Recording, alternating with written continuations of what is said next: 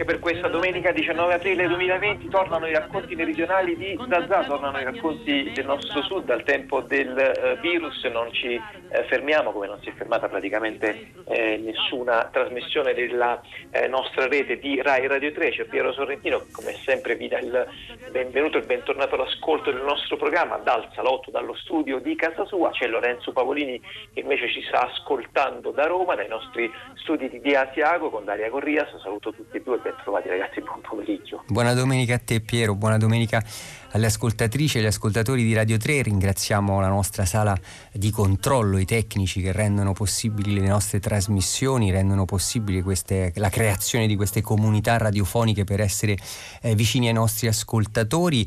Eh, lì a sud, Piero, che succede? Vi state... Eh, insomma scalpitate, scalpitate perché a sud l'epidemia sembra aver colpito in maniera diversa eh, la popolazione. Noi Oggi eh, ne parleremo anche con la direttrice di Save the Children, eh, Daniela Fatarella. Cominceremo con un collegamento con lei, la nostra trasmissione, per parlare dei dati eh, di un loro recente rapporto, cosa ci dice la situazione delle famiglie eh, più fragili in Italia, da nord a sud, ma in particolare lei ci parlerà anche di alcuni interventi di prossimità, di ascolto, di supporto all'educazione a distanza che stanno facendo in alcuni quartieri eh, di Napoli e allo Zen di Palermo. Eh sì, proposito di interventi di prossimità nei quartieri di Lorenzo, eh, noi continueremo lungo questa eh, linea di discorso andandocene invece nel quartiere, un altro dei quartieri complessi eh, del nostro sud, nel quartiere Libertà eh, di Bari, eh, dove ascolteremo al microfono di Gaetano Prisciantelli la voce eh, di un prete, sapete no? che ci sono moltissimi preti di strada, di prossimità che fanno un lavoro davvero impagabile, ascolteremo Don Francesco Preite, che è direttore dell'Opera Salesiana Redentore, che appunto ci racconterà che cosa sta succedendo, quali sono le difficoltà e forse anche, io sa, quali anche le piccole opportunità in un quartiere appunto come il quartiere Libertà di Bari. Eh sì, anche l'approccio educativo, ad esempio dei salesiani in un oratorio, il rapporto umano eh, cambia molto con questa emergenza e con eh, il distanziamento sociale, devono inventare un nuovo modo di essere vicini, lo ascolteremo grazie appunto a Gaetano Presciantelli, poi abbiamo eh, le nostre rubriche, una rubrica eh, di questi giorni in avvicinamento al 25 aprile per tutto il mese. Stiamo trasmettendo e stiamo eh, raccontando e ricordando alcune figure eh, della resistenza, le nostre belle storie eh, riguarderanno una figura che ehm, appunto ha preso parte alle quattro giornate di Napoli, Maddalena Cerasuolo raccontata da Isabella Insolvibile, storica anch'essa eh, napoletana che si è formata nella vostra città e ha studiato soprattutto la storia della resistenza italiana e dei crimini di guerra tedeschi in Italia. Eh, poi abbiamo la rubrica di Goffredo Fofi, le visioni eh, cinematografiche che ci portano a un film degli anni 50 di Elia Kazan, Baby Doll. Eh sì, poi hai parlato di resistenza e in queste settimane, in questi mesi ehm, abbiamo ascoltato i racconti di nuovi eh, resistenti che sono eh, stati eh, individuati nelle figure degli operatori sanitari, dei medici, degli infermieri, di tutti appunto quelli che hanno ehm, affrontato in prima linea la lotta contro, contro il virus. E con eh, Serena Schiffini ascolteremo appunto un ritratto di eh, Severino De Logu con Giacomo Mameli e Serena Schiffini. Ascolteremo il ritratto di, Giacomo, di Severino De Logu, chiedo scusa, docente universitario di Sassari, è appunto un medico sardo, uno dei primi padri proprio della riforma sanitaria del 1978, appunto andremo alla scoperta anche di questa, di questa figura, evidentemente forse non tanto, non tanto raccontata. E poi Lorenzo eh, avremo anche un, un, un, ascolto, ci sarà la nostra rubrica, eh, la nostra finestra sul Mediterraneo con Leano Cera, che credo parli di Turchia a questo, a questo giro Lorenzo. Sì, le carceri turche, eh, anche lì una situazione complicata come nelle carceri di tutto il mondo, aggravata dall'emergenza, prospettive di amnistia o meno, non per i prigionieri politici e ce ne parlerà appunto appunto la nostra Lea Nocera. E avete preparato poi anche un piccolo ascolto proprio eh, in finale di trasmissione che, che, che, che viene dalla voce sì. eh, di un attore è Remo Girone, non so se hai voglia e possibilità di anticiparci qualcosa senza svelare troppo. È una, una, è una brevissima poesia eh, dai loro appartamenti molti artisti continuano a cercare eh, di certo. comunicare e continuare appunto a dare con la loro voce in questo caso, la loro immagine in altri, in altri un contributo anche eh, ricordandoci le parole di grandi autori, in questo caso una poesia di Borges che regaleremo ai nostri ascoltatori grazie alla voce di Remo Girone che tra l'altro eh, in questi giorni proprio la sua lettura ad alta voce della peste di Camus eh, chiaramente anche per il, il clima generale eh, sta avendo molto successo e possiamo riascoltarla sempre dal nostro sito RaiPlay Radio. E a proposito di voci, a proposito di eh, suoni, a proposito di ascolti, eh, che cosa avete preparato oggi per, per, cominciare in musica il pomeriggio di Zazà? Eh, lo iniziamo con un omaggio un po', un po triste, no Lorenzo? Un sì, un po'... po' triste perché è una voce che non c'è più, quella di Mirko Zagor Bertuccioli, che era il fondatore dei Camillas, band di Pesaro, pop surreale eh, ispirato agli inimitabili Schiantos. Noi ascolteremo un brano dal loro ultimo disco, eh, un brano che si chiama Sbranato a Pesaro, era molto conosciuto, Zagor aveva anche un negozio di dischi che si chiama Plastic e vogliamo ricordare con questo ascolto eh, lui, la sua band e tutti quelli che appunto stanno perdendo la vita anche per questa malattia, pensiamo che aveva solo 46 anni.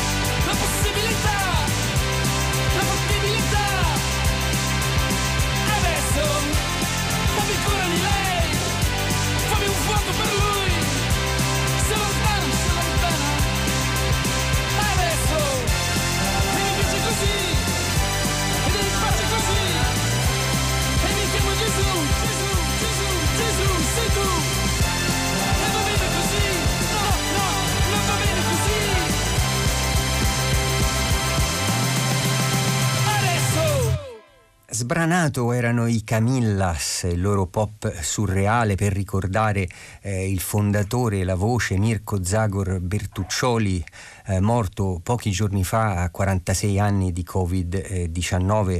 Lo volevamo ricordare anche in nome di tutte le vittime di questa eh, che è una malattia, così come eh, vogliamo ricordare sempre mantenere l'attenzione, rendere consapevoli chi ci ascolta eh, di cosa significa questa epidemia per eh, questa emergenza per le famiglie più fragili e per questo siamo al telefono con Daniela Fatarella che è la direttrice generale dal primo gennaio di questo terribile anno di Save the Children. Buon pomeriggio. Buon pomeriggio, grazie per averci ospitato. Lei è appunto ha cominciato questo suo percorso proprio in una, in una tempesta di fuoco.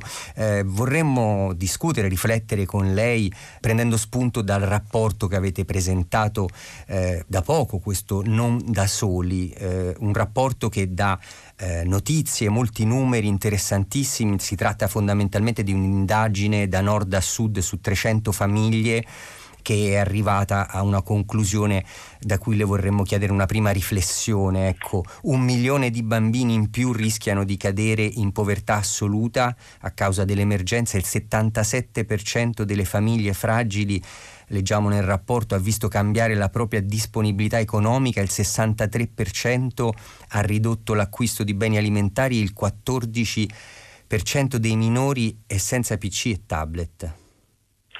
Sì, sono dati che purtroppo spaventano, fanno paura, ma sicuramente rappresentano una prima fotografia di quello che noi vediamo ogni giorno sul territorio e chiaramente sempre di più ci stiamo accorgendo che questa emergenza, che è sicuramente un'emergenza sanitaria, però poi va ad impattare tutti gli ambiti della vita di una comunità e quindi chiaramente per noi in particolare dei bambini e delle famiglie più fragili.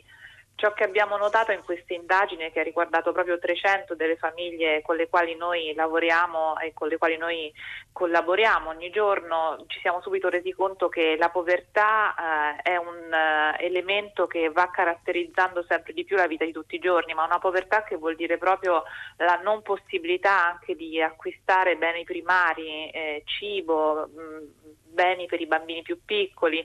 Questo perché chiaramente eh, questa crisi ha colpito in maniera estremamente forte la capacità di poter lavorare, quindi abbiamo un 73% di persone che hanno visto il loro lavoro ridursi in maniera significativa, in maniera drastica e quindi la loro capacità di spesa si è chiaramente abbattuta, per cui ci troviamo con nuclei familiari che non avremmo mai pensato sinceramente di dover raggiungere, di dover aiutare prima con proprio aiuti materiali relativi alla spesa, quindi eh, proprio a una sopravvivenza giornaliera. E chiaramente l'ambito della povertà eh, è un ambito che eh, come abbiamo visto triplicarsi negli ultimi dieci anni a partire da quella che è stata la crisi del 2008, se proiettiamo ciò che vediamo oggi nel futuro, anche se le stime sono molto difficili, ci possiamo immaginare di avere un ulteriore milione di bambini che si troveranno in una situazione estremamente critica, bambini che oggi soffrono eh, in modo diciamo, specifico sicuramente anche la chiusura delle scuole, un allontanamento da quello che è il loro sistema, la loro quotidianità, la loro capacità relazionale con i compagni, con gli insegnanti che vivono quindi anche situazioni di ansia, di stress che sono date proprio da un capovolgimento totale eh, della loro quotidianità. Eh, tantissimi ci riportano appunto di bambini che confondono il giorno con la notte proprio perché non hanno più dei punti di riferimento stabili e su questo noi interagiamo con i bambini e le famiglie ogni giorno proprio per cercare di ridare anche un senso di normalità e di tranquillità. Eh sì, rischiamo anche noi, Daniela Fatarella, di eh, confondere a volte la notte con il giorno per i bambini immagino in certe situazioni sarà ancora più forte. Nella prospettiva di questa nostra trasmissione di Radio 3 che guarda sempre un po' eh, da sud, le chiediamo anche eh, di raccontarci in particolare alcune esperienze di supporto di famiglie e minori eh, in alcune città del sud. Eh, un'altra nostra trasmissione, tutta la città ne parla, proprio venerdì eh, cercava di riflettere su questo divario che è strutturale ma anche eh, nella contingenza aumenta. Eh, ecco, come intervenite in alcune eh, delle città del sud? Interveniamo grazie proprio alla nostra capacità di lavorare sui territori attraverso operatori e partner incredibili, quindi devo dire che la capacità di poter far fronte da subito all'emergenza come Save the Children è stata possibile solo proprio attraverso il radicamento territoriale, quindi attraverso i nostri partner e i nostri operatori che hanno chiuso fisicamente i nostri centri ma li hanno aperti da, immediatamente virtualmente. Quindi le due cose che eh, voglio proprio sottolineare perché hanno rappresentato una grandissima capacità proprio anche di adattamento è stato innanzitutto la volontà di non perdere nessun contatto, quindi di eh, chiamare, di eh, utilizzare Whatsapp, Facebook, eh, qualunque mezzo per rimanere in contatto con tutti i bambini e le loro famiglie e capire da subito quali erano appunto le esigenze primarie e poi cominciare a rispondere.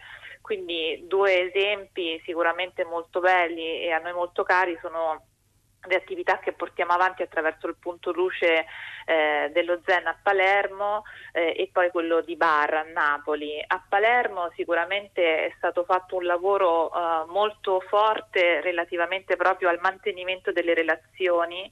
La nostra operatrice ci raccontava di un bambino che nel cuore della notte le ha mandato un messaggio dicendo ho bisogno che facciate qualcosa, dovete fare qualcosa per aiutarci. Questo chiaramente è uno stimolo a fare sia una distribuzione proprio in quella zona di tutto quello che può essere un aiuto materiale, ma anche proprio l'accompagnamento allo studio, la distribuzione stessa di materiale scolastico, di connessioni internet, quindi dare ai bambini e alle famiglie la possibilità di eh, eh, navigare, mettiamola così, in questa prima fase di emergenza. Sul punto luce di Barra, eh, nuovamente anche qui una grandissima capacità di rimanere in contatto con i bambini e le famiglie e una eh, capacità di reinventare tutte le attività che prima venivano fatte fisicamente di persona in una modalità online, virtuale, quindi tantissimo accompagnamento allo studio, eh, attività di, ludiche, di gioco e anche proprio supporto uno a uno che viene riconvertito e quindi proprio questo senso come dire, della relazione, dell'appartenenza del supporto che in questo momento non si perde ma anzi si rafforza. Grazie veramente alle capacità relazionali alla capacità di, inven- di, di invenzione, di adattamento eh, e poi sicuramente grazie ai bambini che hanno questa enorme resilienza che ti spinge assolutamente eh, a, ad andare nella loro direzione, a cercare di sopperire ai loro bisogni. Eh sì, il potenziale dei bambini è forse una risorsa che in questo periodo eh, torna utile. Ecco, il digital divide lo ricordavamo nei, vostri, nei dati del vostro rapporto, ma è sotto gli occhi di tutti. Eh, in questo momento divide ancora di più la, eh, come si possono capitalizzare le esperienze della didattica a distanza di questo periodo?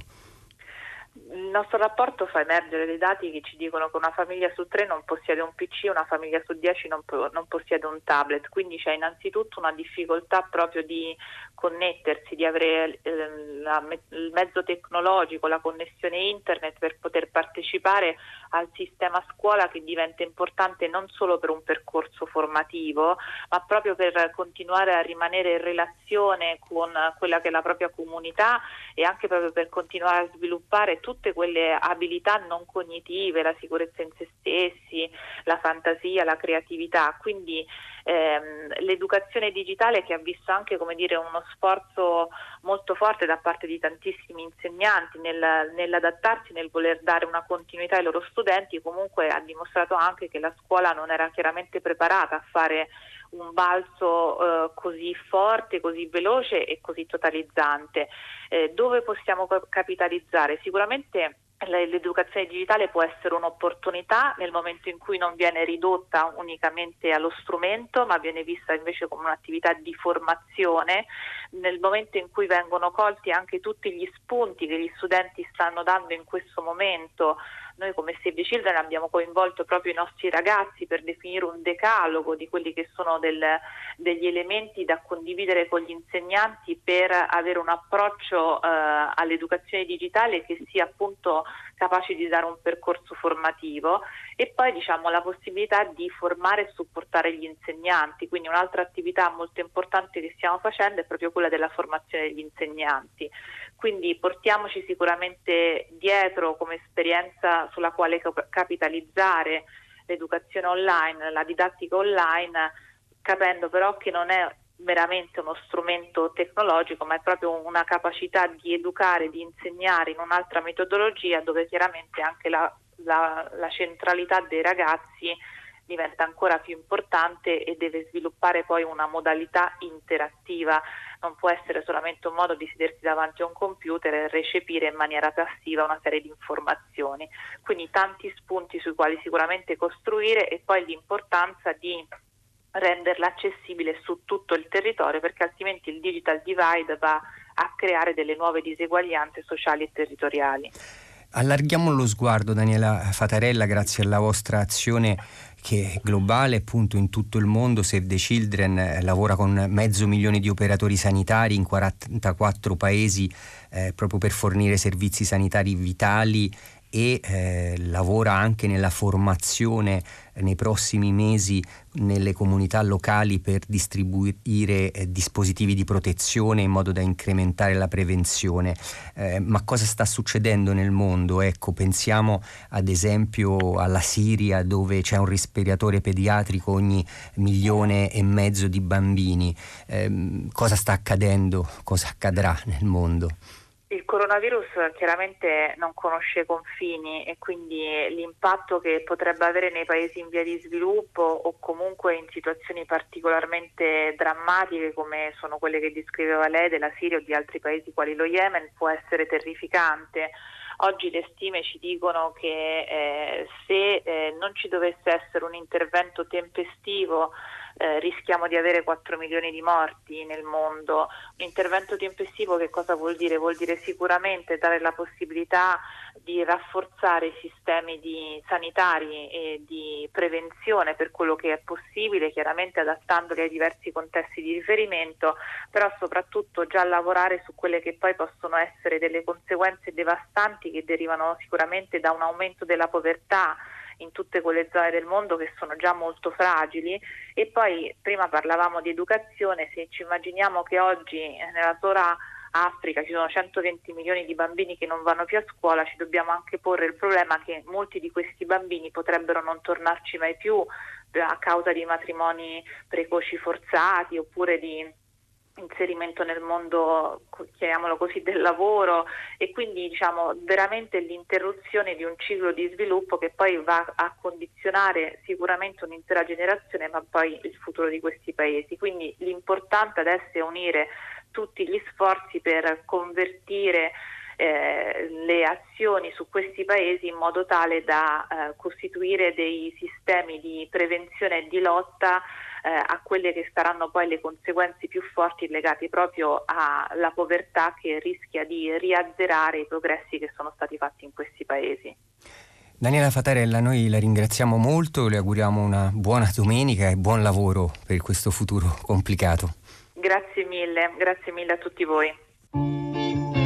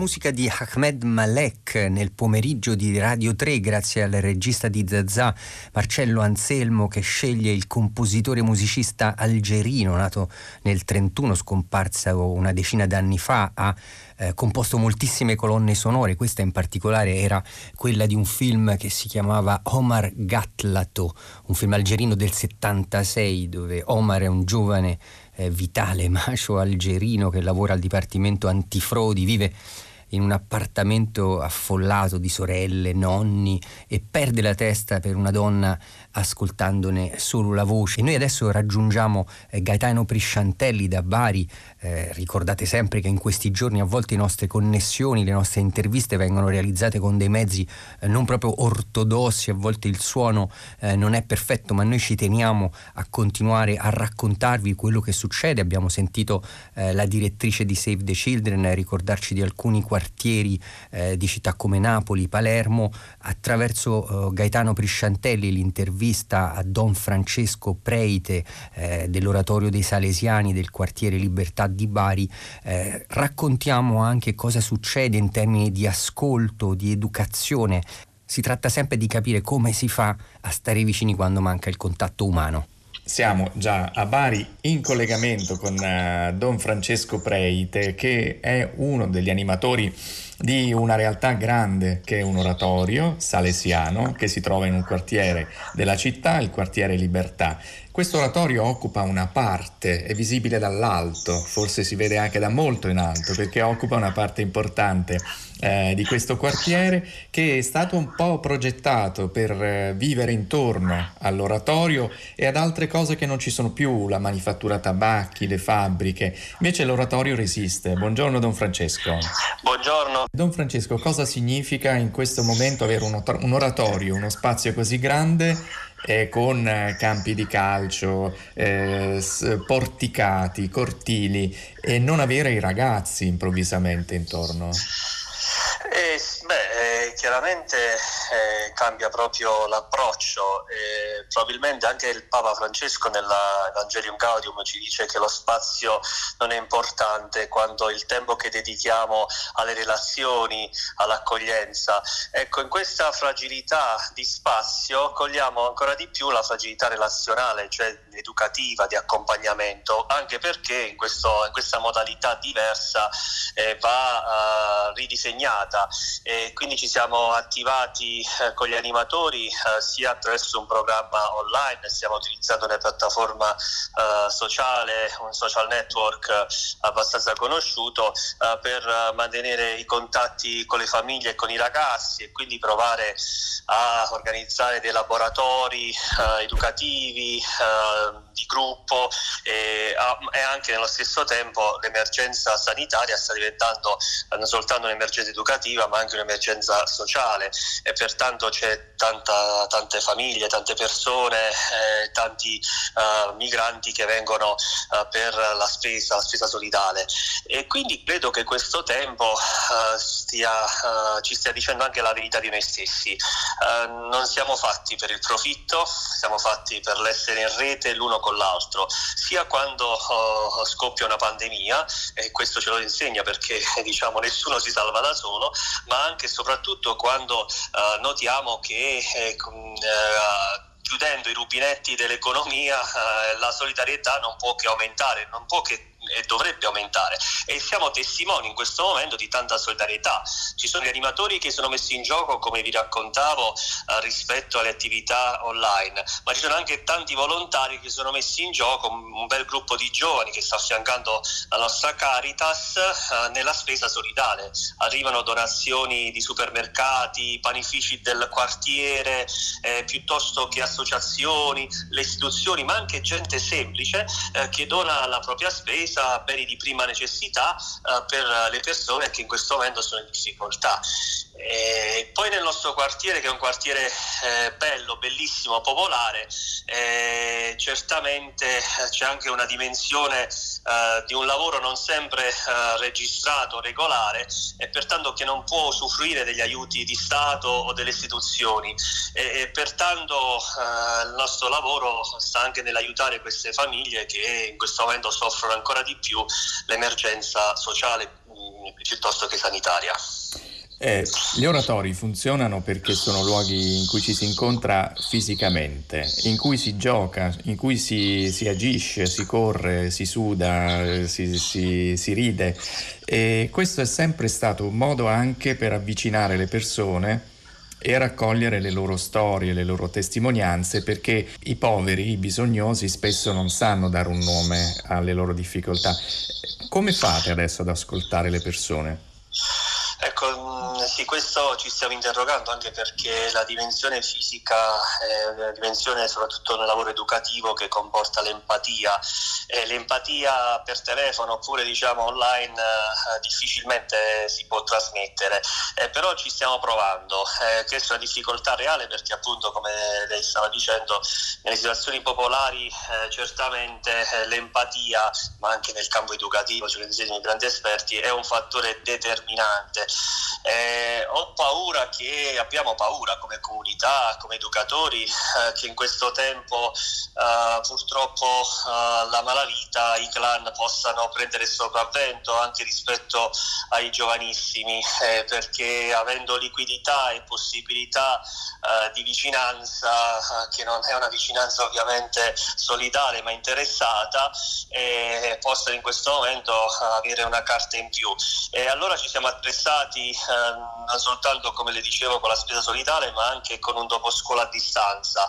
Eh, molte scuole hanno riaperto eh, ovviamente in modalità FAD o online e anche noi in maniera quasi simultanea stiamo provando a, a ripetere questa esperienza eh, con i ragazzi che seguiamo al dopo scuola e con i ragazzi anche più fragili. Abbiamo anche aperto un centro d'ascolto con il centro di formazione professionale, noi abbiamo 60 ragazzi uh, del circuito uh, della formazione professionale che sono ragazzi a dispersione scolastica e pertanto anche ancora lì un lavoro che si complica un po' anche perché poi dopo, guardi, nella uh, pubblica istruzione eh, i ragazzi fanno poi i raffronti, perché vedono che magari eh, quelli della pubblica istruzione ormai diciamo, hanno la possibilità di uh, accedere all'anno seguente. E invece per i ragazzi della formazione professionale ancora non si riesce a comprendere bene uh, se questi ragazzi possano accedere all'anno successivo e come poter accedere e quando poter accedere. Quindi c'è un'emergenza nell'emergenza, se questi ragazzi già sono a dispersione scolastica, questa pandemia ha provocato un'altra emergenza ancora di scoramento, di demotivazione che stiamo cercando di arginare. Dicevamo la povertà economica e il quartiere, eh, nessuno può nascondere che è un quartiere ad alta presenza di criminalità. Nell'ultimo mese si sono ridotti certi reati, però eh, lei diceva che certe attività non si sono fermate. Cosa è cambiato da questo punto di vista? È cambiato che purtroppo ecco, la criminalità ha, delle risposte immediate e soprattutto la presenza sul territorio. Lo Stato lo sta facendo, ma eh, lo vedo imbrigliato in, in, polemiche europee e pertanto non riesce a dare una risposta immediata. Noi rischiamo davvero di ricominciare. Eh, non da zero, ma, ma, da meno 10 se non diamo delle risposte immediate a queste esigenze reali. Uh, sono state denunciate da Don Luigi Ciotti, anche il Papa in un passaggio ha denunciato questa emergenza e questa attenzione e, ed è vero, purtroppo è vero. Mm, dovremmo ripartire con un altro criterio perché se partiamo col criterio del profitto, certamente le povertà sociali ed educative sono nell'ultima scala di valori di questa, uh, di questa ripartenza. E invece spero, voglio sperare che non siano più uh, i bond uh, oppure il, i denaro, il profitto a determinare eh, cosa può riaprire e cosa può ripartire, ma sia la persona, eh, la solidarietà, l'attenzione a chi è marginale, che possa essere il criterio emergente, decisivo per la ripartenza. Se invertiamo questi valori e mettiamo al primo posto la solidarietà, l'attenzione all'ultimo, alla persona, certamente la ripartenza può essere molto più incisiva e soprattutto può contrastare la criminalità organizzata. E mm, la crisi eh, è tale eh, sempre, bisogna vedere le risposte che diamo a questa crisi, cioè con quali strumenti ripartiamo e come affrontiamo questa crisi. Sicuramente non le manca il lavoro in questa fase, ma che cosa le manca di più eh, di quello che faceva prima, della presenza di così tante persone in questo oratorio che è una città. Ecco, l'ha appena detto lei, mi manca il contatto con la gente, con i ragazzi, non poterli abbracciare, eh, non poterli vedere proprio fisicamente. Eh, l'immagino purtroppo alcuni chiusi nei 20 metri quadri dove molto spesso si abitano in queste zone, eh, li vedo purtroppo senza la possibilità di connettersi, alcuni neanche di avere gli strumenti tecnologici.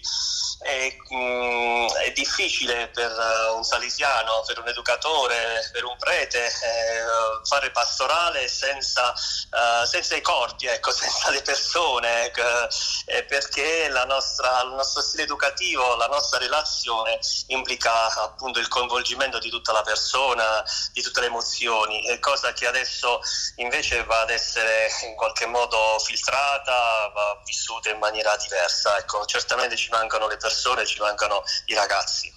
In questi contatti con le famiglie le è capitato anche di avere contatto con la malattia? Ma uh, purtroppo mi è capitato uh, di uh, accompagnare una malattia pregressa al coronavirus e insomma benedire la salma in una situazione diciamo um, molto triste perché come è risaputo in questo tempo diventa difficile non solo non si può celebrare il funerale ovviamente ma anche benedire eh, e portare con consolazione a dei familiari diventa molto difficile in questo, in questo periodo. E quindi mh, mm, è una situazione molto strana perché eh, dal saluto alle preghiere che si compiono diventa uh, proprio diciamo, difficile eh, poter uh, rielaborare questa situazione non soltanto di sofferenza, di malattia, addirittura pure, pure di morte, si riesce difficilmente riesce, si riesce a rielaborare il lutto per una perdita. E per le famiglie che uh, sono sofferenti cerchiamo ovviamente di avere un'attenzione con il contatto telefonico piuttosto che portando la spesa solidaria a casa, piuttosto che rivolgere uh, una, una, telefonata.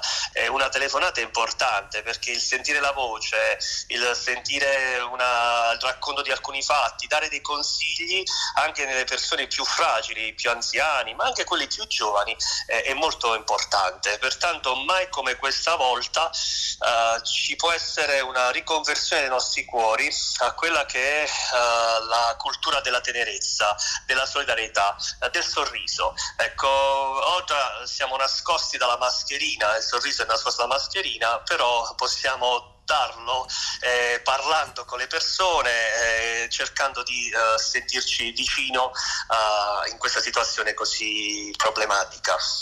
Allora grazie e buon lavoro. Grazie a voi e grazie anche dell'attenzione. Continuiamo a costruire una comunità solidale per tutti.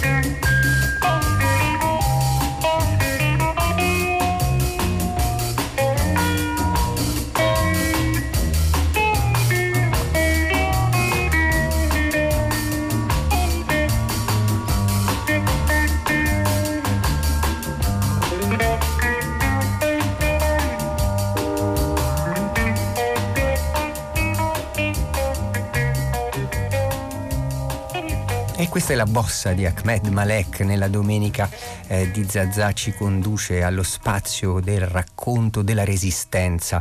Dal 16 aprile fino alla fine del mese saranno eh, 40 profili di figure eh, di chi ha scelto di eh, combattere, di resistere, in questo caso eh, Maddalena Cerasuolo, detta eh, Lenuccia, una delle protagoniste delle quattro giornate di Napoli dal 27 al 30 settembre del 43 a raccontarcela è Isabella Insolvibile. Maddalena Cerasuolo, Napoli, settembre 1943. Nel quartiere Stella di Napoli, dove abitava e faceva l'operaia, Maddalena Cerasuolo la chiamavano tutti Lenuccia. Era un'apparecchiatrice di scarpe ed era figlia di un antifascista che durante il ventennio aveva pagato cara la sua dignità, finendo in cella nei momenti critici, perdendo il lavoro più volte e dovendo continuamente reinventarsi un modo per sopravvivere. Nel 1943 Lenuccia aveva 23 anni ed era considerata una donna fatta per l'epoca, anche se non era ancora sposata e viveva a casa con i genitori e i fratelli. La sua era una famiglia numerosa del popolo napoletano, abituata a sopravvivere non solo alla guerra, alle bombe e ai tedeschi, ma soprattutto alla fame quotidiana, alle malattie dei poveri, al lavoro sempre precario e rimediato, arrangiato, che non ci sta. Nel settembre del 43 però Lenuccia aveva sulle spalle, come tutti, anche tre anni di guerra durissima, che si era già portata via un sacco di gente al fronte e sotto le bombe soprattutto sotto le bombe, a Napoli che era la città più bombardata d'Italia. E come se non bastasse, prima della fine di quel settembre 43, in città si contavano già due decine di morti fatti dai tedeschi, i vecchi alleati di ieri, che ora volevano portarsi via gli uomini, i giovani, gli adulti, i vecchi, per lavorare. Ne avevano già rastrellati a migliaia tra quelli che non si erano presentati spontaneamente agli appelli. I tedeschi ne avevano chiesti 30.000, ma se ne erano presentati solo 150. Allora i tedeschi si erano messi a cercare gli uomini casa per casa, vicolo per vicolo, basso per basso, quelli che di lì a qualche ora sarebbero divenuti luoghi della resistenza di Napoli. Gli uomini si nascondevano, o meglio, venivano nascosti dalle donne, dovunque. E quando non bastava e i tedeschi li trovavano e li caricavano sui camion, erano proprio le donne che li tiravano giù, incuranti di minacce e anzi a loro volta minacciose. Le donne facevano paura perché erano così determinate, anche se armate solo degli strumenti di tutti i giorni, mattoni, mattarelli, coltelli, bastoni. E la resistenza della città cominciava proprio da queste donne arrabbiate che salvavano i loro uomini. La città di Napoli esplose e Lenuccia era tra gli insorti senza neanche capire bene come. Sono andata appresso a papà, dirà in un'intervista anni dopo. In un primo momento si trovò a fungere da parlamentare per evitare che i tedeschi saccheggiassero e magari distruggessero un piccolo calzaturificio del popolare rione di Materdei. Lenuccia ci riuscì senza che le sparassero addosso. Poi con il padre, i fratelli e altri popolani salvò il ponte della sanità, che era un importantissimo asse viario che i tedeschi avrebbero voluto far esplodere per isolare la città da nord, cioè da quella che sarebbe stata, di lì a poche ore, la via della loro ritirata da Napoli. Nel frattempo la città stava vincendo la sua battaglia. Tra quelli che resistevano ai tedeschi, in quelle ore che passeranno alla storia come le quattro giornate di Napoli, c'erano un po' tutti, uomini e donne, civili e militari, vecchi e ragazzi, professori di scuola e contadini, antifascisti di vecchia data e antifascisti la cui coscienza politica era maturata sotto le bombe, magari proprio grazie alle bombe. Lenuccia e gli altri insorti salvarono il ponte, quel ponte che tanti anni dopo, Lenuccia non c'era già più, le sarebbe stato intitolato. Per la sua partecipazione alle quattro giornate di Napoli, Lenuccia Cerasuolo ricevette la medaglia di bronzo al valor militare. Fu l'unica donna a essere premiata con una medaglia, una delle poche a essere riconosciuta partigiana combattente, l'unica di nuovo a essere ricordata come protagonista di un episodio di resistenza del meridione d'Italia. Uno dei più importanti d'Italia, si intende. Napoli fu la prima città d'Europa a liberarsi da sola dai tedeschi. Però Lenuccia non fu l'unica donna a combattere sulle barricate di Napoli, a impegnarsi di persona contro tedeschi e fascisti. Ve ne furono molte altre, alcune delle quali persero la vita o restarono invalide o mutilate, che combatterono, portarono ordini, armi e munizioni, soccorsero e curarono, nascosero e protessero. Anche a Napoli, senza le donne, la resistenza non ci sarebbe stata e tantomeno avrebbe vinto. Dopo la liberazione della città, l'intraprendente Lenuccia fu arruolata dai servizi segreti britannici che la impiegarono in rischiosissime missioni oltre le linee. Non fu particolarmente fortunata, se non quando si finse cameriera di un artista di Roma, con la quale tentava di carpire i segreti tedeschi durante alcune serate mondane. A febbraio del 44 però Lenuccia era di nuovo a Napoli, a casa, a costruirsi una vita di normalità per quanto possibile in un dopoguerra drammatico. L'esperienza delle quattro giornate sarebbe rimasta il suo patrimonio culturale, la sua voce, quella delle tante donne della resistenza meridionale che senza di lei sarebbero state condannate all'oblio.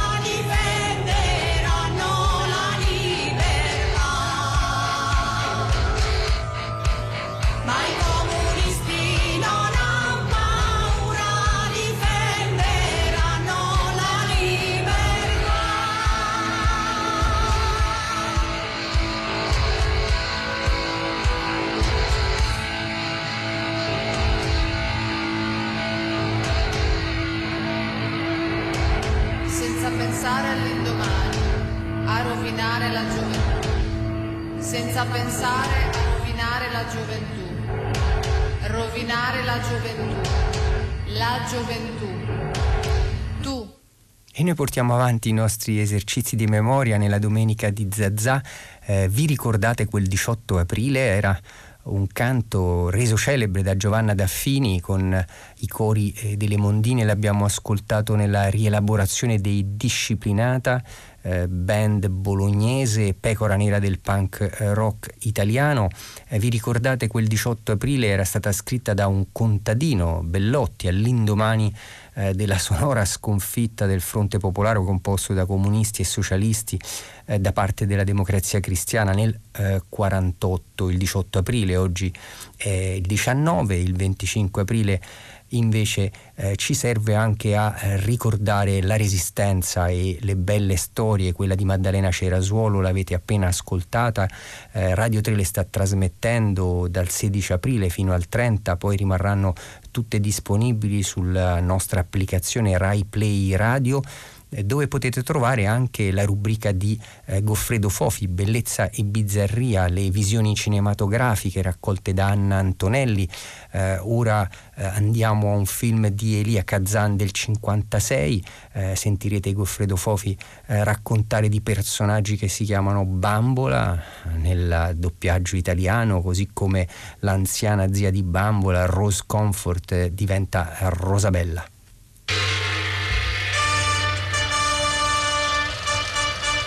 Baby Doll di Elia Kazan. Oh, ma non ti vergogni! Sai come li chiamano certi individui? Sporcaccioni! Ah sì, eh? E secondo te è giusto che una moglie dorma in una culla per stare lontana dal marito? Adesso chiudo quel buco nel muro con la gomma da masticare e se ti sorprendo un'altra volta a riaprirlo con il coltello per spiarmi mentre dormo, mi trasferisco in una camera d'albergo. Così non può durare. Bambola, ti devo parlare. Risparmia il fiato. Ti servirà per procurare lavoro a quel rottame del tuo stabilimento. Lascia stare il lavoro adesso. Chiudi la porta perché voglio mettermi un vestito. Coraggio, chi te ne impedisce? Non avrai mica non vergogna. Non mi spoglio finché non esci da quella porta e non te la richiudi alle spalle. Baby Doll è un film curioso perché è famoso per il Baby Doll e per questo fatto del protagonista che è una ventenne vergine eh, che si vive in una casa dove sono stati nel sud in cui sono stati pignorati tutti i mobili in una specie di villa eh, padronale con tanti poveri neri intorno, eh, ha sposato un, un signore, eh, Archie Lee, eh, Carl Malden, eh, grande attore già in fronte del porto, e ha sposato, mh, mm, però non ha consumato il matrimonio. È rimasta un po' bambina, dorme tenendo sempre il pollice in bocca e succhiandosi il pollice, insomma un'immagine infantile ma di una ragazza bella, Carol Becker, esordiente molto bella, di 20 anni. Una ragazza di 20 anni che però si è rifiutata di consumare il matrimonio con il suo brutale marito che è uno che eh, lavora il cotone però è debitato è miserabile in fondo e, e che eh, smania dietro di lei ma lei no, non ci sta. In casa c'è anche una vecchia zia un po' rimbambita e sono solo loro. Sono solo loro, però in paese è arrivato un siciliano, Vacarro, eh, eh, interpretato da un attore dell'Acto Studio, attore teatrale ai suoi esordi, Eli Wallach, grande attore anche lui, che fa il siciliano, fa l'italiano eh, nel film, il quale ha una sua macchina per lavorare moderna, è chiamato da un sindacato di coltivatori di cotone, porta questa macchina nuova e la macchina nuova viene incendiata da chi? Da Karl Malden, la cui macchina è un disastro e perderà tutti i pochi clienti che gli sono rimasti, eccetera, eccetera. Su questo si intreccia una storia a tre perché il siciliano corteggia la ragazza per farle firmare una dichiarazione in cui dica che eh, suo marito è lui che, lei lo sa, è lui che ha bruciato la macchina del sindacato. Signora amica, mm? permettete che vi faccia una domanda indiscreta? E cioè, signor Baccarro? Ma siete veramente la moglie di vostro marito? Ma, eh, signor Baccarro, questa è una domanda troppo personale. Ma Tutte le domande sono più o meno personali, signore. Quando io mi sono sposata, beh, non ero ancora matura per il matrimonio. Avevo solo 16 anni. Tutto dentro questa vecchia villa cadente con poche scene in paese e molti personaggi ciondolanti di neri o di bianchi poveri che si aggirano e, e è un gioco erotico e economico nello stesso tempo. Forse la eh, chiave vera del film che il pubblico ovviamente andò a vederlo perché Baby Doll, no? la ragazza bambina, ragione per cui il film ebbe un grande successo, ma anche ebbe nemici furiosi. Il cardinale Spellman americano eh, scomunicò tutti quelli che avevano fatto il film, ci furono i Trump di allora si scatenarono contro, contro questo film perché eh, parlava anche, alludeva, ancora non si poteva parlare con tutta chiarezza, ma alludeva a fatti sessuali con, facendo capire perfettamente tutto. Il film è girato da Dio, con questi tre personaggi in questa vecchia vecchia casa, con la vecchia che si aggira fuori, qualche personaggio secondario qua e là, è straordinariamente perché uno da Tennessee Williams si aspetta più l'aspetto erotico che l'aspetto economico, è un film che parla di economia, parla del Sud parla eh, da parte di uno che lo conosce molto bene, che conosce molto bene la crisi del cotone, conosce molto bene i piccoli o grandi cambiamenti che avvengono nel sud. Per esempio l'arrivo di questo siciliano spavaldo e, e, no, e aggressivo che scombina i giochi del, del passato, i giochi della tradizione. Zia Rosa? Zia Rosabella! Perché non rispondi al telefono? Perché è una diavoleria, mi mette sempre tanta paura. Rispondi. Hello? È la signora Rosabella McCorkle che parla. No, la padrona di casa è la signora Bambola Megan, la figlia di mio fratello morto tempo fa. Lascia stare, chiedi chi è che parla e che cosa vogliono. Oh, la ditta Il Nido Ideale Piccole Rape. Uh, che cosa c'è? Oggi? Oh no, datemi un altro po' di respiro. Sapete, gli affari vanno a rilento di questi tempi. La cooperativa Piantatori ha costruito uno stabilimento suo ed io ho perduto un grosso cliente. Mi ci vorrà un po' per rimettermi in careggiata. Questo film che in Italia aveva un sottotitolo, La bambola viva, è più famoso per il titolo e per il costume, l'abito, la moda che ha lanciato del pigiamino femminile mm, infantileggiante, diciamo così, il baby doll per l'appunto, che non perché per il suo reale valore. E baby doll è un film del 56, sono gli anni di Lolita gli anni del grandissimo capolavoro di Vladimir Nabokov. E sono anche anni in cui la condizione femminile va cambiando, sono gli anni di Audrey Hepburn, sono gli anni di Marilyn Monroe, sono gli anni in cui perfino nell'America puritana e più ottusa eh, c'è una ondata di interesse erotico mh, mm, abbastanza liberatorio, insomma, di, di, modernizzazione anche nella bigotta, nella bigotta America. Mi dispiace se... Cosa? Mi siedo? È forte abbastanza da tenerci tutti e due. Speriamo. Facciamo un po' di altalena. Sembrate tutta tesa. Il movimento dà distensione. È come nella culla. La culla fa dormire il bambino. Perché vi chiamano bambola? È una specie di soprannome. Il film Baby Doll è anche significativo perché è stato scritto la sceneggiatura da Tennessee Williams. Tennessee Williams è famosissimo per un tran che si chiama Desiderio e Estate Fumo e tante altre, tante altre commedie, è stato uno dei cardini della storia del teatro americano e non solo americano negli anni del dopoguerra. Era un meridionale del sud degli Stati Uniti, veniva da New Orleans, città più europea, più dunque peccaminosa, più libera.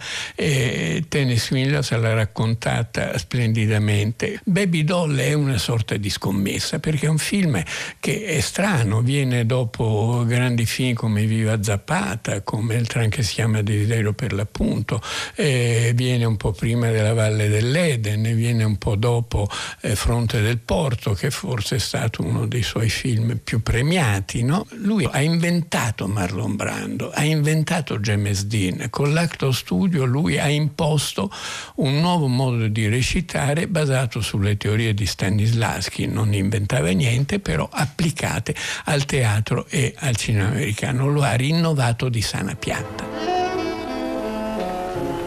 Ti dispiace togliere quel braccio? Bella carognata.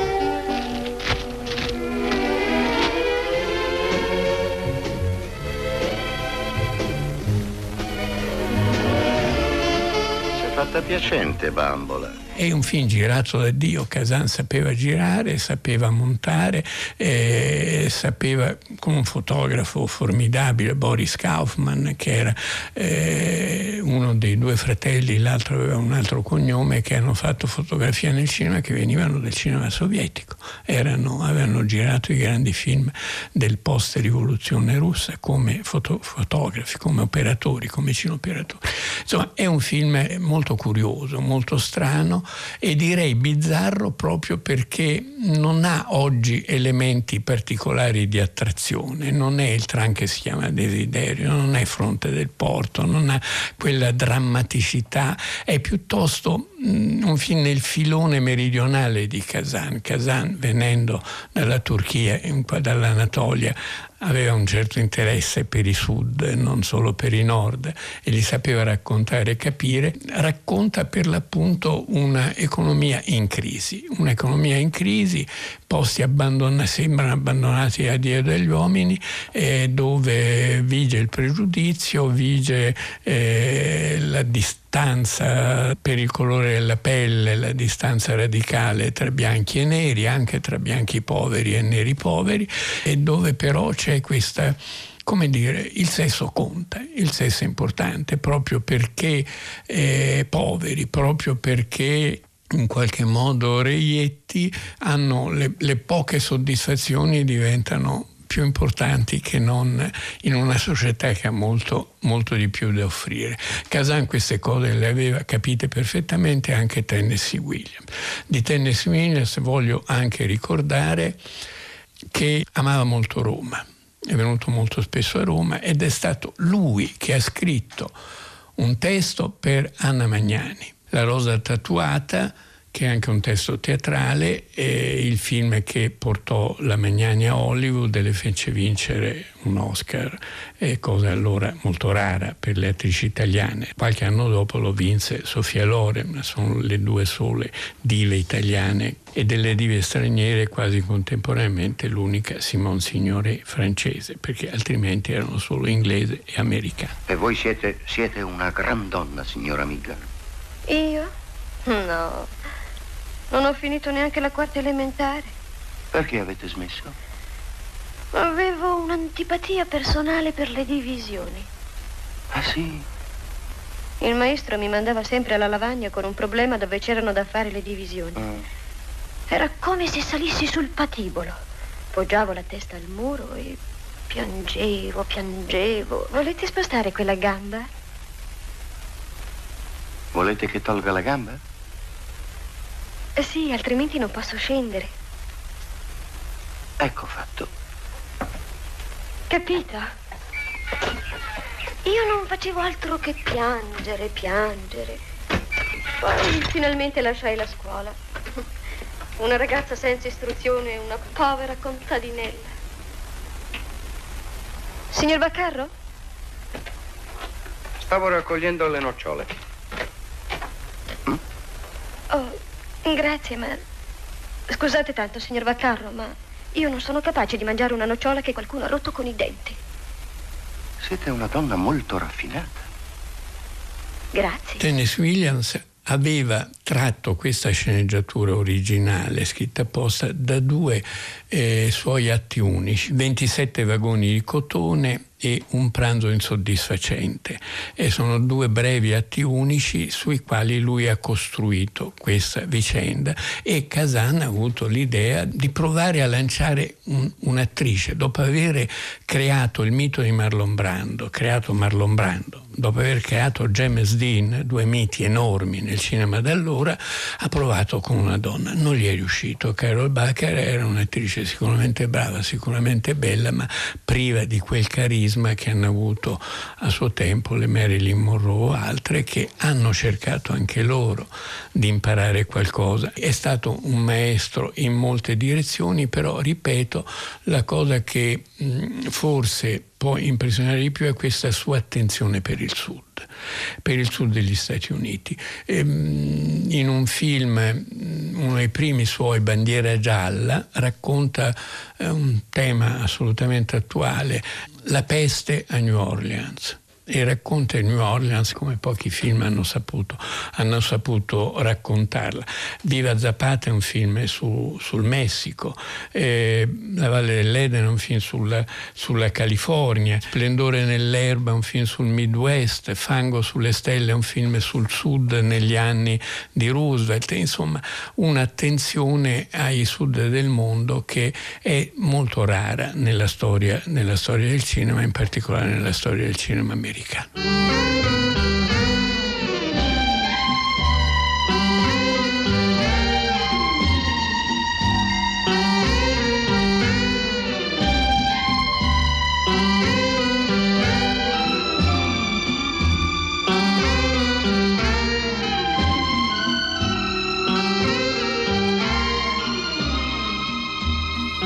Cinema di Goffredo Fofi sotto l'insegna della bellezza e della bizzarria, il film di Elia Kazan del 1956, eh, Baby Doll, eh, lo potete riascoltare nella nostra applicazione RaiPlay eh, Radio come tutti i racconti che domenica dopo domenica da più di due anni eh, Goffredo Fofi sta eh, ripercorrendo la sua storia personale di un cinema che sta anche nella storia della cultura mondiale, l'avete sentito, il dramma a cui è ispirato Baby Doll di Tennessee Williams, 27 vagoni di cotone, eh, raccontava ed era ambientato nel momento in cui l'avvento dell'automazione eh, faceva perdere il lavoro a molti braccianti nei campi eh, di cotone. Oggi sicuramente il tipo di emergenza che stiamo vivendo mette in pericolo eh, il lavoro, l'educazione, lo stiamo eh, raccontando, ma anche eh, viene fronteggiato da un sistema sanitario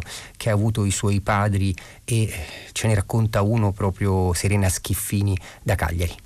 Un saluto dalla sede RAI di Cagliari. Mai come in questi mesi si parla di medici ed infermieri e si ringrazia per il loro senso di responsabilità e la generosità di chi sta in prima linea in questa emergenza. Sotto altra luce si discute invece dell'organizzazione sanitaria in Italia, di ospedali pubblici e privati, delle scelte della politica. Una materia vischiosa per gli interessi in gioco che sono tanti e non sono sempre quelli dei cittadini. La riforma sanitaria italiana è stata senza dubbio una grande conquista, ma da maneggiare con cautela e consapevolezza.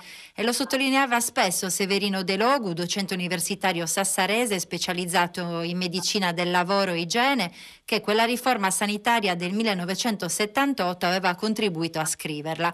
Nei giorni scorsi sul quotidiano La Nuova Sardegna il giornalista Giacomo Mameli ha ricordato con una bella pagina Severino De Logu che era nato ad Alghero nel 1925 e Mameli l'ha fatto con eh, la capacità del cronista di razza di riflettere sull'attualità guardando al passato, ai suoi esempi, agli uomini che hanno di fatto fatto la storia. Oggi Giacomo Mameli è in collegamento telefonico con me dalla sua casa di Perdas de Vogo. Buon pomeriggio Giacomo. Buon pomeriggio a voi e a chi ci ascolta, grazie. Perché in questo momento è importante ripensare all'impegno e al contributo di uomini come Severino De Logu? Beh, è importante perché erano uomini scelti per le loro competenze, non per le loro appartenenze politiche.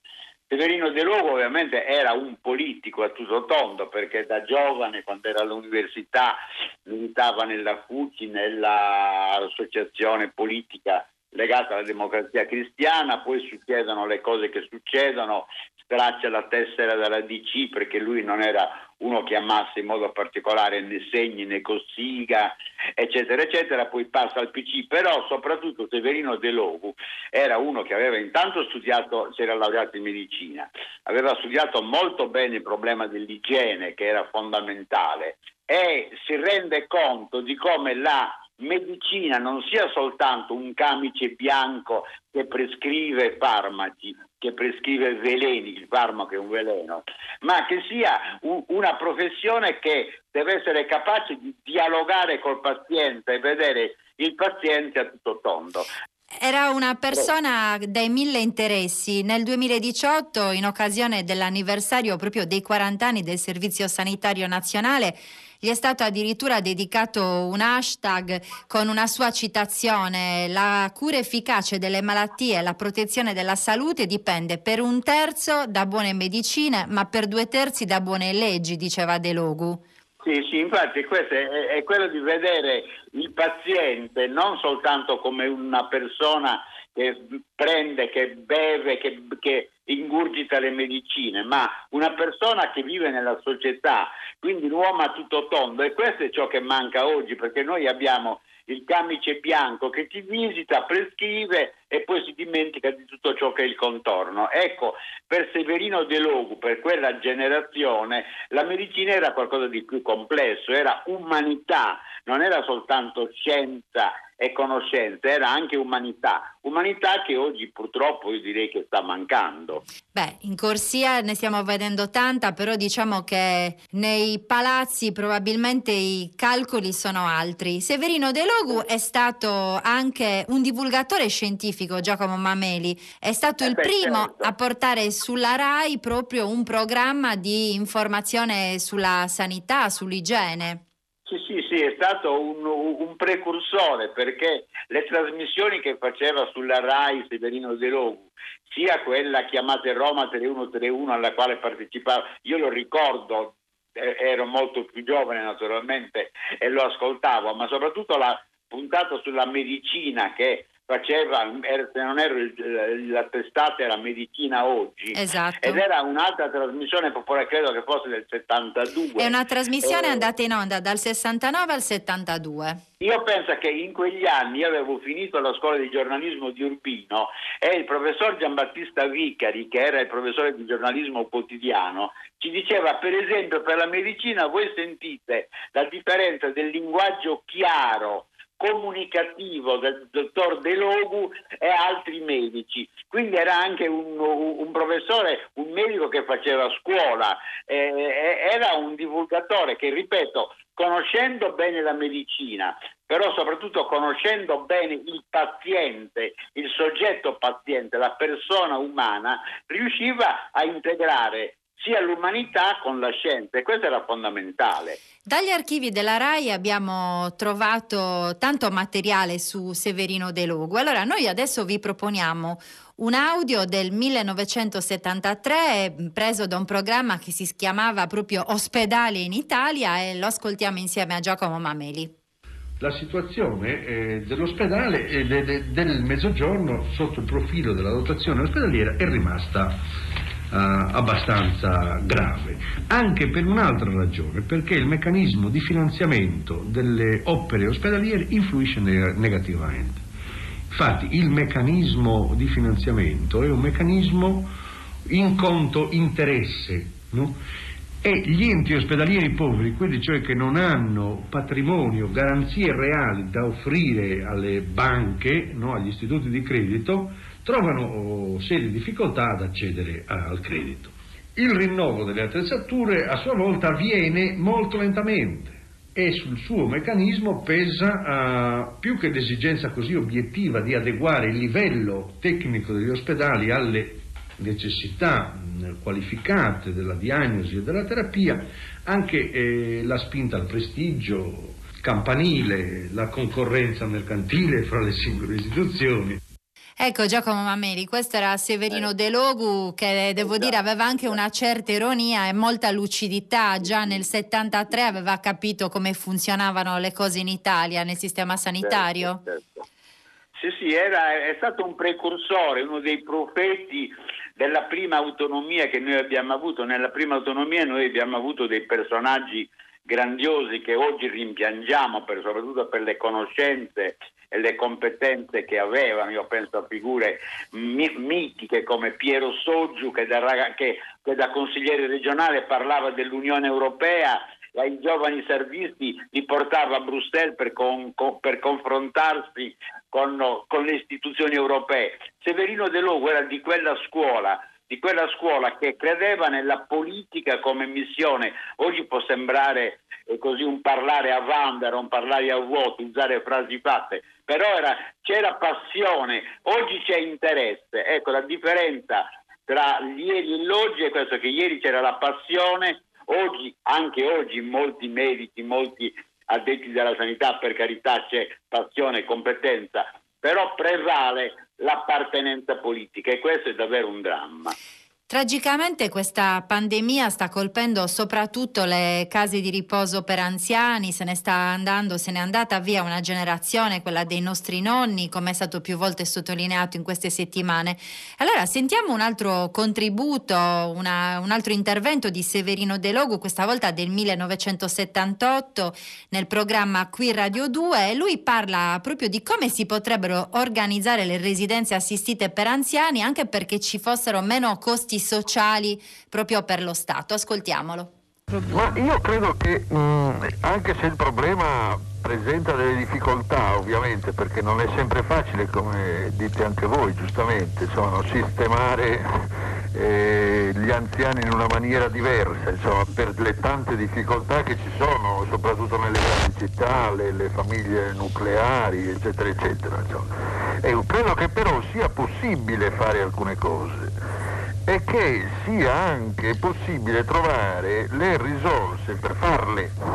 Sì, perché certo. poi tutto il problema diventa questo, eh? certo. oh, perché il nonno ricco non lo mette nell'ospizio nessuno, no? Certo. Se lo tiene a casa tranquillo e pacifico. Il nonno ricco sta a casa, certo. Ecco. Allora, uh, il, il, discorso mi sembra che da, che sia possibile condurlo in questi termini e ci sono anche delle esperienze di questo genere.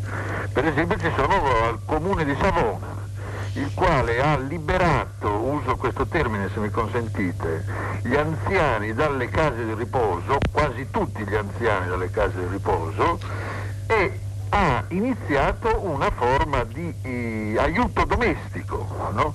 che non è soltanto di carattere sanitario ma è anche di carattere sociale. No? Per esempio sistemando gli anziani in appartamenti protetti, risolvendo il problema del vito, della pulizia, eccetera, ma mantenendo no, gli anziani nel loro ambiente sociale, in quello nel quale sono sempre vissuti, no? sì. e conservando i rapporti no, di questo anziano con la società, la città, l'ambiente di vita. Severino De Logu era un uomo pragmatico, Giacomo Mameli, uno che cercava soluzioni e soprattutto un vantaggio condiviso, soprattutto nell'interesse dei cittadini. Sì, sì, guarda, sentendo le cose che diceva il dottor De Logum adesso con questa splendida intervista che avete, che avete riscoperto, stavo pensando alla situazione del mio paese. Per Zazevogu, come è noto, è un paese di centenari. Voi pensate che su 1800 abitanti circa eh, ci sono 8 che hanno superato i 100 anni. Bene, la maggior parte di questi 8 sono nelle loro case sono circondati dall'affetto della famiglia e dall'affetto del paese, perché il paese è anche una cura, la vita paesana, ed era paesano anche Severino De Logu perché la sua origine è di, è di Usini, la moglie, lui viene sepolto a Dorgali in un paesino.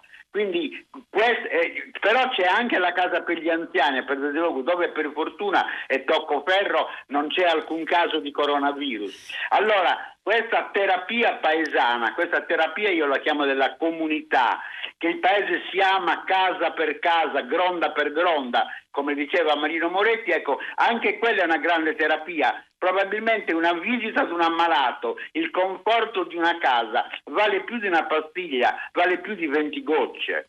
Certamente, Giacomo Mameli lo, ricordia- lo ricordavo, un giornalista ma è anche scrittore. Il suo ultimo libro è La chiave dello zucchero, testimonianza, racconto di sette protagonisti che rivivono con i loro ricordi la seconda guerra mondiale. Giacomo Mameli, in queste settimane sentiamo parlare dell'emergenza sanitaria del Covid-19 come di una guerra, fatto che ha acceso un grande dibattito sull'uso di questa metafora, se opportuno o meno.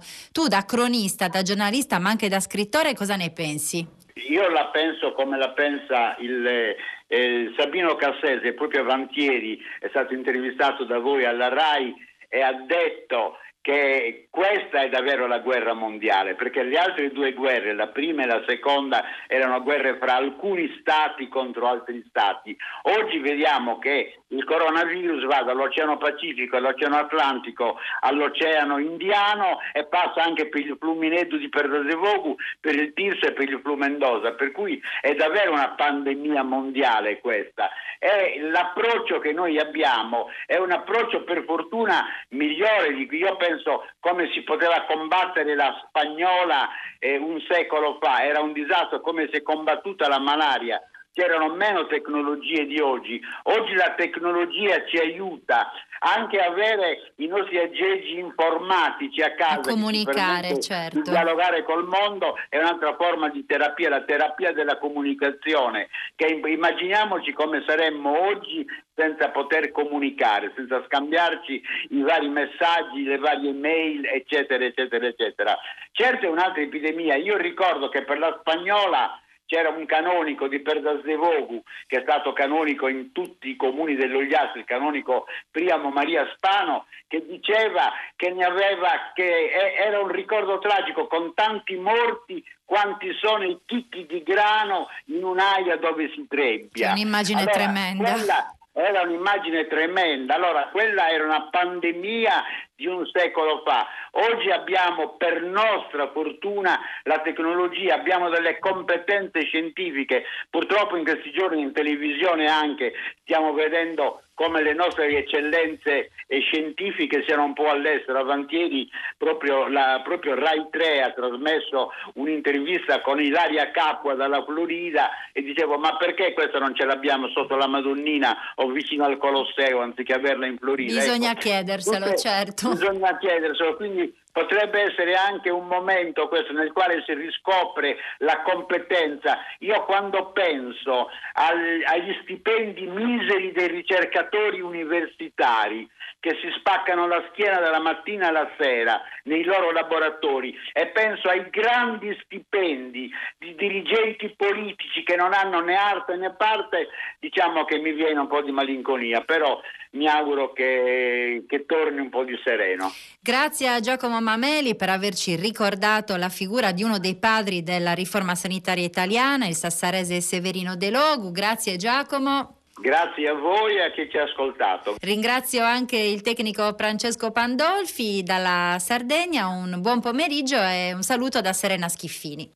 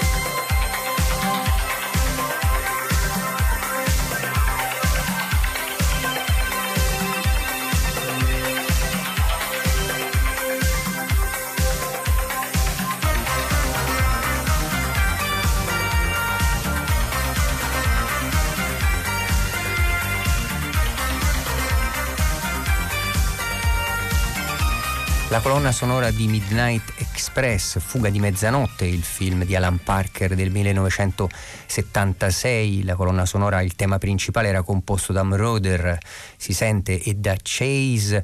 Eh, ci aiuta ad avvicinarci alla durissima realtà eh, di cui ci raccontava quel film e ci racconta oggi la finestra sul Mediterraneo di Lea Nocera.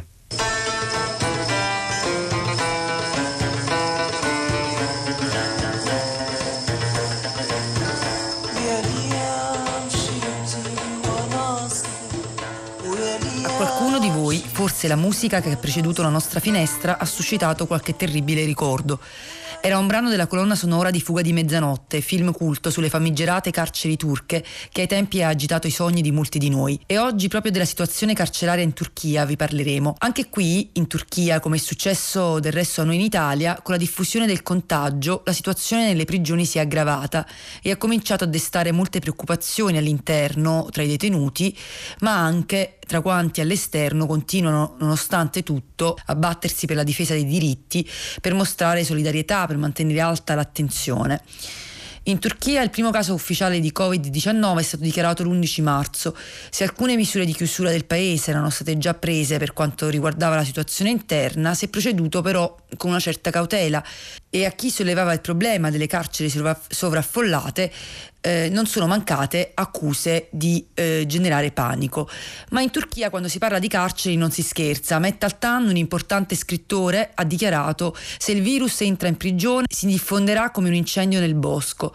Ahmet Altan, 70 anni, è oggi in carcere, arrestato a settembre 2016 con accuse tanto pesanti quanto infondate che lui stesso ha denunciato nelle sue memorie di difesa giudiziaria, tre manifesti per la libertà pubblicate da EO, come i suoi altri romanzi, era stato rilasciato a novembre scorso per essere poi incarcerato nuovamente e in maniera inaspettata dopo neanche una settimana. La prima vittima di Covid-19 dietro le sbarre è stato un uomo di 70 anni, un uh, detenuto diabetico morto a fine mese. Una notizia che è arrivata in sordina sui giornali è giunta alla famiglia solo grazie a un suo compagno di cella. Da allora, secondo le dichiarazioni del ministro della giustizia Abdullah Gül, i casi positivi sono 17 tra i detenuti e 79 tra chi lavora nelle carceri. Nella situazione di sovraffollamento, con camerate finanche di 30 persone, il timore che davvero si diffonda come le fiamme in un bosco e il distanziamento sociale sembra davvero una barzelletta. In Turchia ci sono 355 eh, prigioni, tra queste anche il carcere di Silivri, alla periferia di Istanbul, considerato il più grande di Europa. In tutto ci sono oltre 280.000 detenuti. Il governo, anche su pressioni dell'opposizione, ha dovuto prendere misure per il contenimento del contagio nelle carceri. Così, appena lunedì scorso, dopo un'estenuante battaglia parlamentare, un dibattito che è durato una giornata intera eh, nella grande assemblea, eh, alla fine, grazie alla solida alleanza di governo tra il partito eh, AKP del Presidente della Repubblica Recep Tayyip Erdogan e il partito nazionalista, l'MHP, è passata la cosiddetta legge per l'esecuzione penale che prevede il rilascio immediato di 90.000 detenuti, tra coloro che abbiano scontato almeno metà della propria pena. 90.000 detenuti, tra cui non ci saranno giornalisti, intellettuali, attivisti, attivisti, scrittori, artisti, vale a dire tutti coloro che hanno riempito le carceri negli ultimi anni per aver manifestato apertamente il proprio dissenso alle politiche e alle decisioni di governo o anche per aver espresso liberamente la propria opinione, in alcuni casi anche semplicemente solo sui social media. Parliamo di migliaia di persone, donne e uomini, accusati di affiliazione a organizzazione terroristica o propaganda terroristica, che proprio in virtù della lotta al terrorismo non vengono rilasciati ora nemmeno sotto la minaccia della pandemia mondiale. Senza parlare delle moltissime persone in custodia cautelare, in carcere da mesi e mesi, a volte anche per anni, in attesa di processo. Se per molti di loro la detenzione è motivata dal pericolo di fuga, non risulta chiaro per quale motivo restino dentro in questo momento in cui la mobilità anche all'interno del paese è quasi impossibile. Dopo l'approvazione della legge, le organizzazioni per i diritti umani, molte associazioni de- della società civile, avvocati, attivisti, hanno spinto il primo partito dell'opposizione, il CHP, a presentare ricorso alla Corte Costituzionale Ma intanto grande la preoccupazione per quello che accade dietro le sbarre. Impedite le visite dei familiari, in molti casi anche degli stessi avvocati.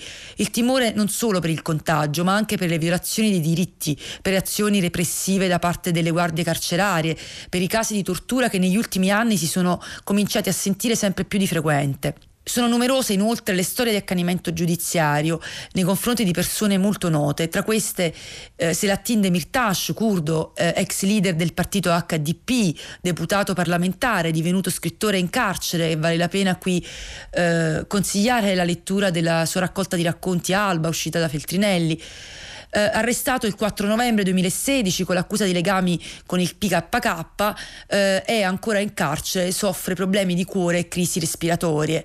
Osman Kavala, figura di spicco della società civile turca che più volte abbiamo ricordato qui, promotore di numerosissime iniziative, in carcere da novembre 2017, primo processo dopo 20 mesi, dichiarato innocente il 18 febbraio scorso per ricevere nello stesso giorno un nuovo mandato di cattura e di fatto non uscire di carcere. Eh, dietro le sbarre restano dentro anche anche politici e deputati parlamentari, i sindaci curdi dei numerosi comuni commissariati e non mancano nuovi arrivi, tra questi ad esempio i giornalisti che hanno diffuso informazioni sul Covid-19 accusati di disinformazione ai danni del governo.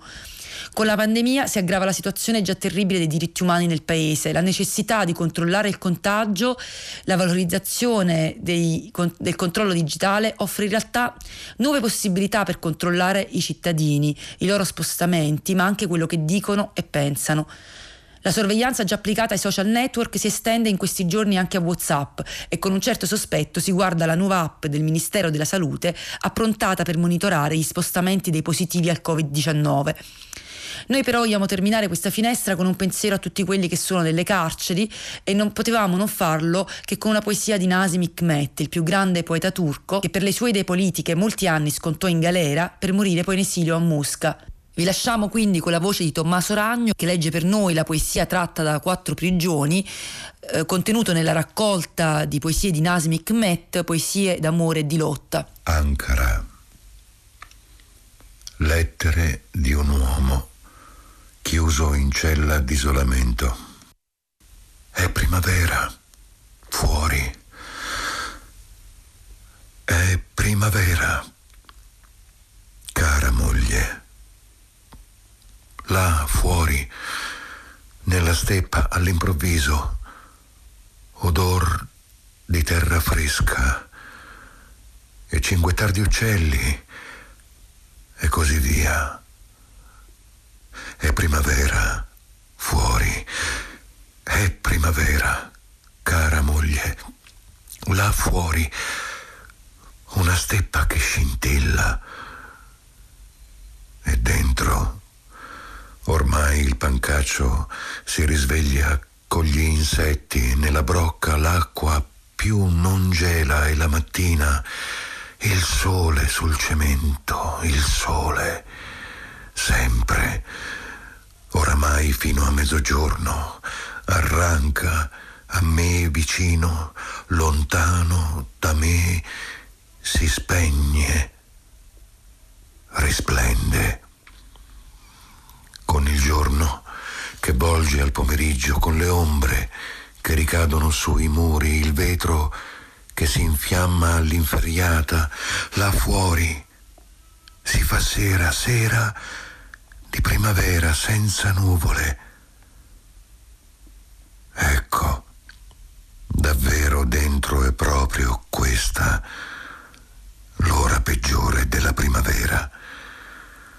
In breve, il demone chiamato libertà, occhi di fuoco e pelle di squame lucenti, soggioga a primavera. Gli uomini rinchiusi lo prova l'esperienza. Moglie cara, lo prova l'esperienza. La finestra sul Mediterraneo di Leano Cera che affaccia, eh, come spesso succede, sulle questioni turche eh, di cui lei è specialista e studiosa, eh, ci segnala che stiamo arrivando alla conclusione di questa domenica di Zazà, ma noi prima eh, di salutarci vogliamo condividere eh, con voi l'ascolto di una poesia che ci ha inviato eh, Remo Girone. Jorge Luis Borges, I giusti. Un uomo che coltiva il suo giardino, come voleva Voltaire. Chi è contento che sulla terra esista la musica? Chi scopre con piacere una etimologia? Due impiegati che in un caffè del Sur giocano in silenzio a scacchi. Il ceramista che premedita un colore e una forma. Il tipografo che compone bene questa pagina che forse non gli piace. Una donna e un uomo che leggono le terzine finali di un certo canto. Chi accarezza un animale addormentato? Chi giustifica o vuole giustificare un male che gli hanno fatto? Chi è contento che sulla terra ci sia Stevenson? Chi preferisce che gli altri abbiano ragione? Queste persone che si ignorano stanno salvando il mondo. Grazie alla voce di Remo Girone che ci ha mandato eh, queste parole di Borges, le abbiamo riascoltate per avvicinarci e raggiungiamo improvvisamente Piero Sorrentino, siamo a Napoli con lui per i saluti finali. Come va lì Piero? Ciao Lorenzo, ben trovato, ben trovati agli ascoltatori. Beh, io ah, ero in ascolto di, della voce fantastica di Remo Girone e delle parole meravigliose di Borges, quindi avrei voluto che continuasse per, per, per tutto il nostro pomeriggio, ma insomma stiamo invece arrivando al, al, momento dei saluti, e prima dei quali però Lorenzo ci, ci sono dei, degli appuntamenti della nostra rete da ricordare agli ascoltatori. Eh sì, perché appunto noi cerchiamo e continuiamo a cercare di stare vicini ai nostri ascoltatori proponendo ad esempio le storie della resistenza, ne abbiamo ascoltata una eh, oggi, le stiamo ascoltando da una settimana fino al 30 aprile in questo eh, mese, il più crudele dei mesi, aprile lo scriveva Thomas Stern Eliot nella Terra Desolata, mescola memoria e desiderio alla memoria eh, dei partigiani abbiamo dedicato questo eh, progetto con gli storici che raccontano due al giorno dei profili eh, delle storie più o meno conosciute degli eroi della resistenza.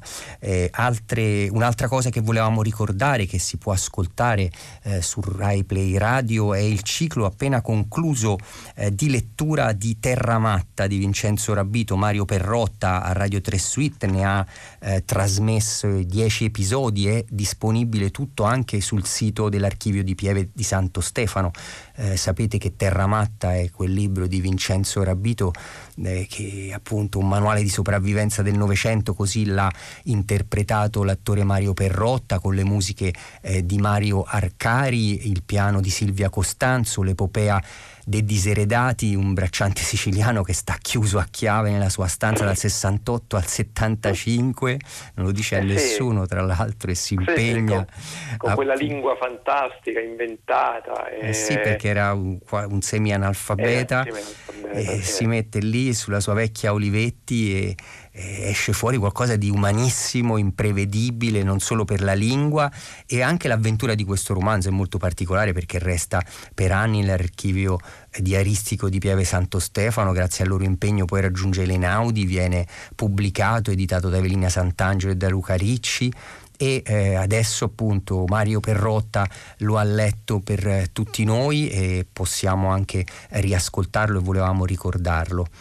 E a proposito di eh, Einaudi a proposito appunto di scrittori di, della casa di Biancamano è ancora legato al discorso che stavi facendo di ascolti eh, lungo la, la, la la linea, la traccia della resistenza, ricordiamo che sabato prossimo è appunto il 25 aprile, quindi sarà senz'altro appunto il culmine anche di, di ricordi, di racconti e di celebrazioni. Eh, da domani eh, fino appunto a, a, per tutta la settimana, da domani alle 19.50 su Radio 3, eh, potete ascoltare il nuovo ciclo di Tre Soldi eh, che si intitola Fino al cuore della rivolta. Per tutta la settimana ci saranno appunto ascolti, suoni, sonorità, suggestioni che vengono dall'archivio ehm, della eh, Resistenza, il Museo Giudisivo della Resistenza, con i racconti ehm, intorno alla linea gotica occidentale. Appunto questo sarà questo nostro viaggio di avvicinamento al 25 aprile che eh, è, è, cominciato appunto anche questa settimana venerdì scorso si è concluso invece il piccolo ciclo, lo dicevo prima, dedicato a Beppe Fenoglio, firmato da Damiano Grasselli,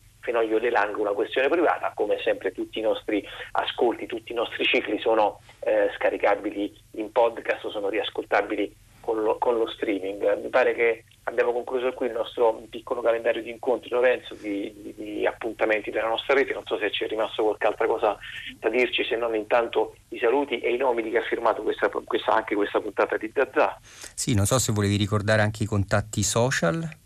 Beh sì, quelli sono sempre attivi naturalmente anche quando non andiamo in onda perché eh, stando a casa abbiamo sempre prossimità con i nostri computer, quindi scriveteci, mandateci ehm, spunti, suggestioni, anche critiche se volete, sono sempre, sono sempre benvenute anche quelle. All'indirizzo di posta elettronica è zazza-rai.it, zazza lo scrivete come sempre con una sola Z senza accento sulla A, siamo sui social network, siamo su Facebook con una pagina fan che è Zazza Radio 3, siamo su Twitter con un account comune a tutta Radio 3 che è Radio 3 eh, Tweet, siamo sulla rete naturalmente con il nostro sito raiplayradio.it e come dicevo prima queste nostre puntate vengono fatte in questo doppio arco tra Roma e Napoli con eh, il team, con la squadra napoletana che è composta da me Piero Sorrentino, da Marcello Anselmo, da Massimiliano Virgilio, mentre a Roma appunto come sempre eh, ci sono Lorenzo Pavolini anche in conduzione, non solo in, in curatela con Daria Corrias che salutiamo come sempre con,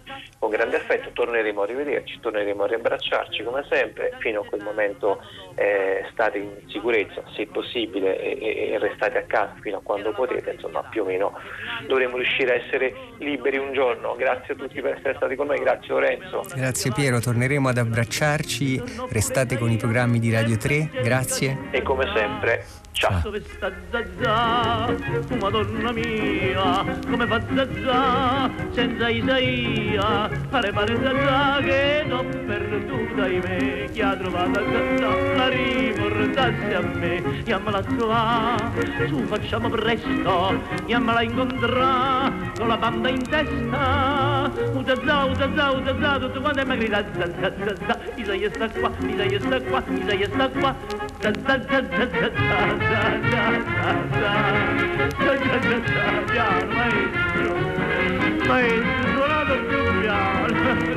piano, piano, piano, piano.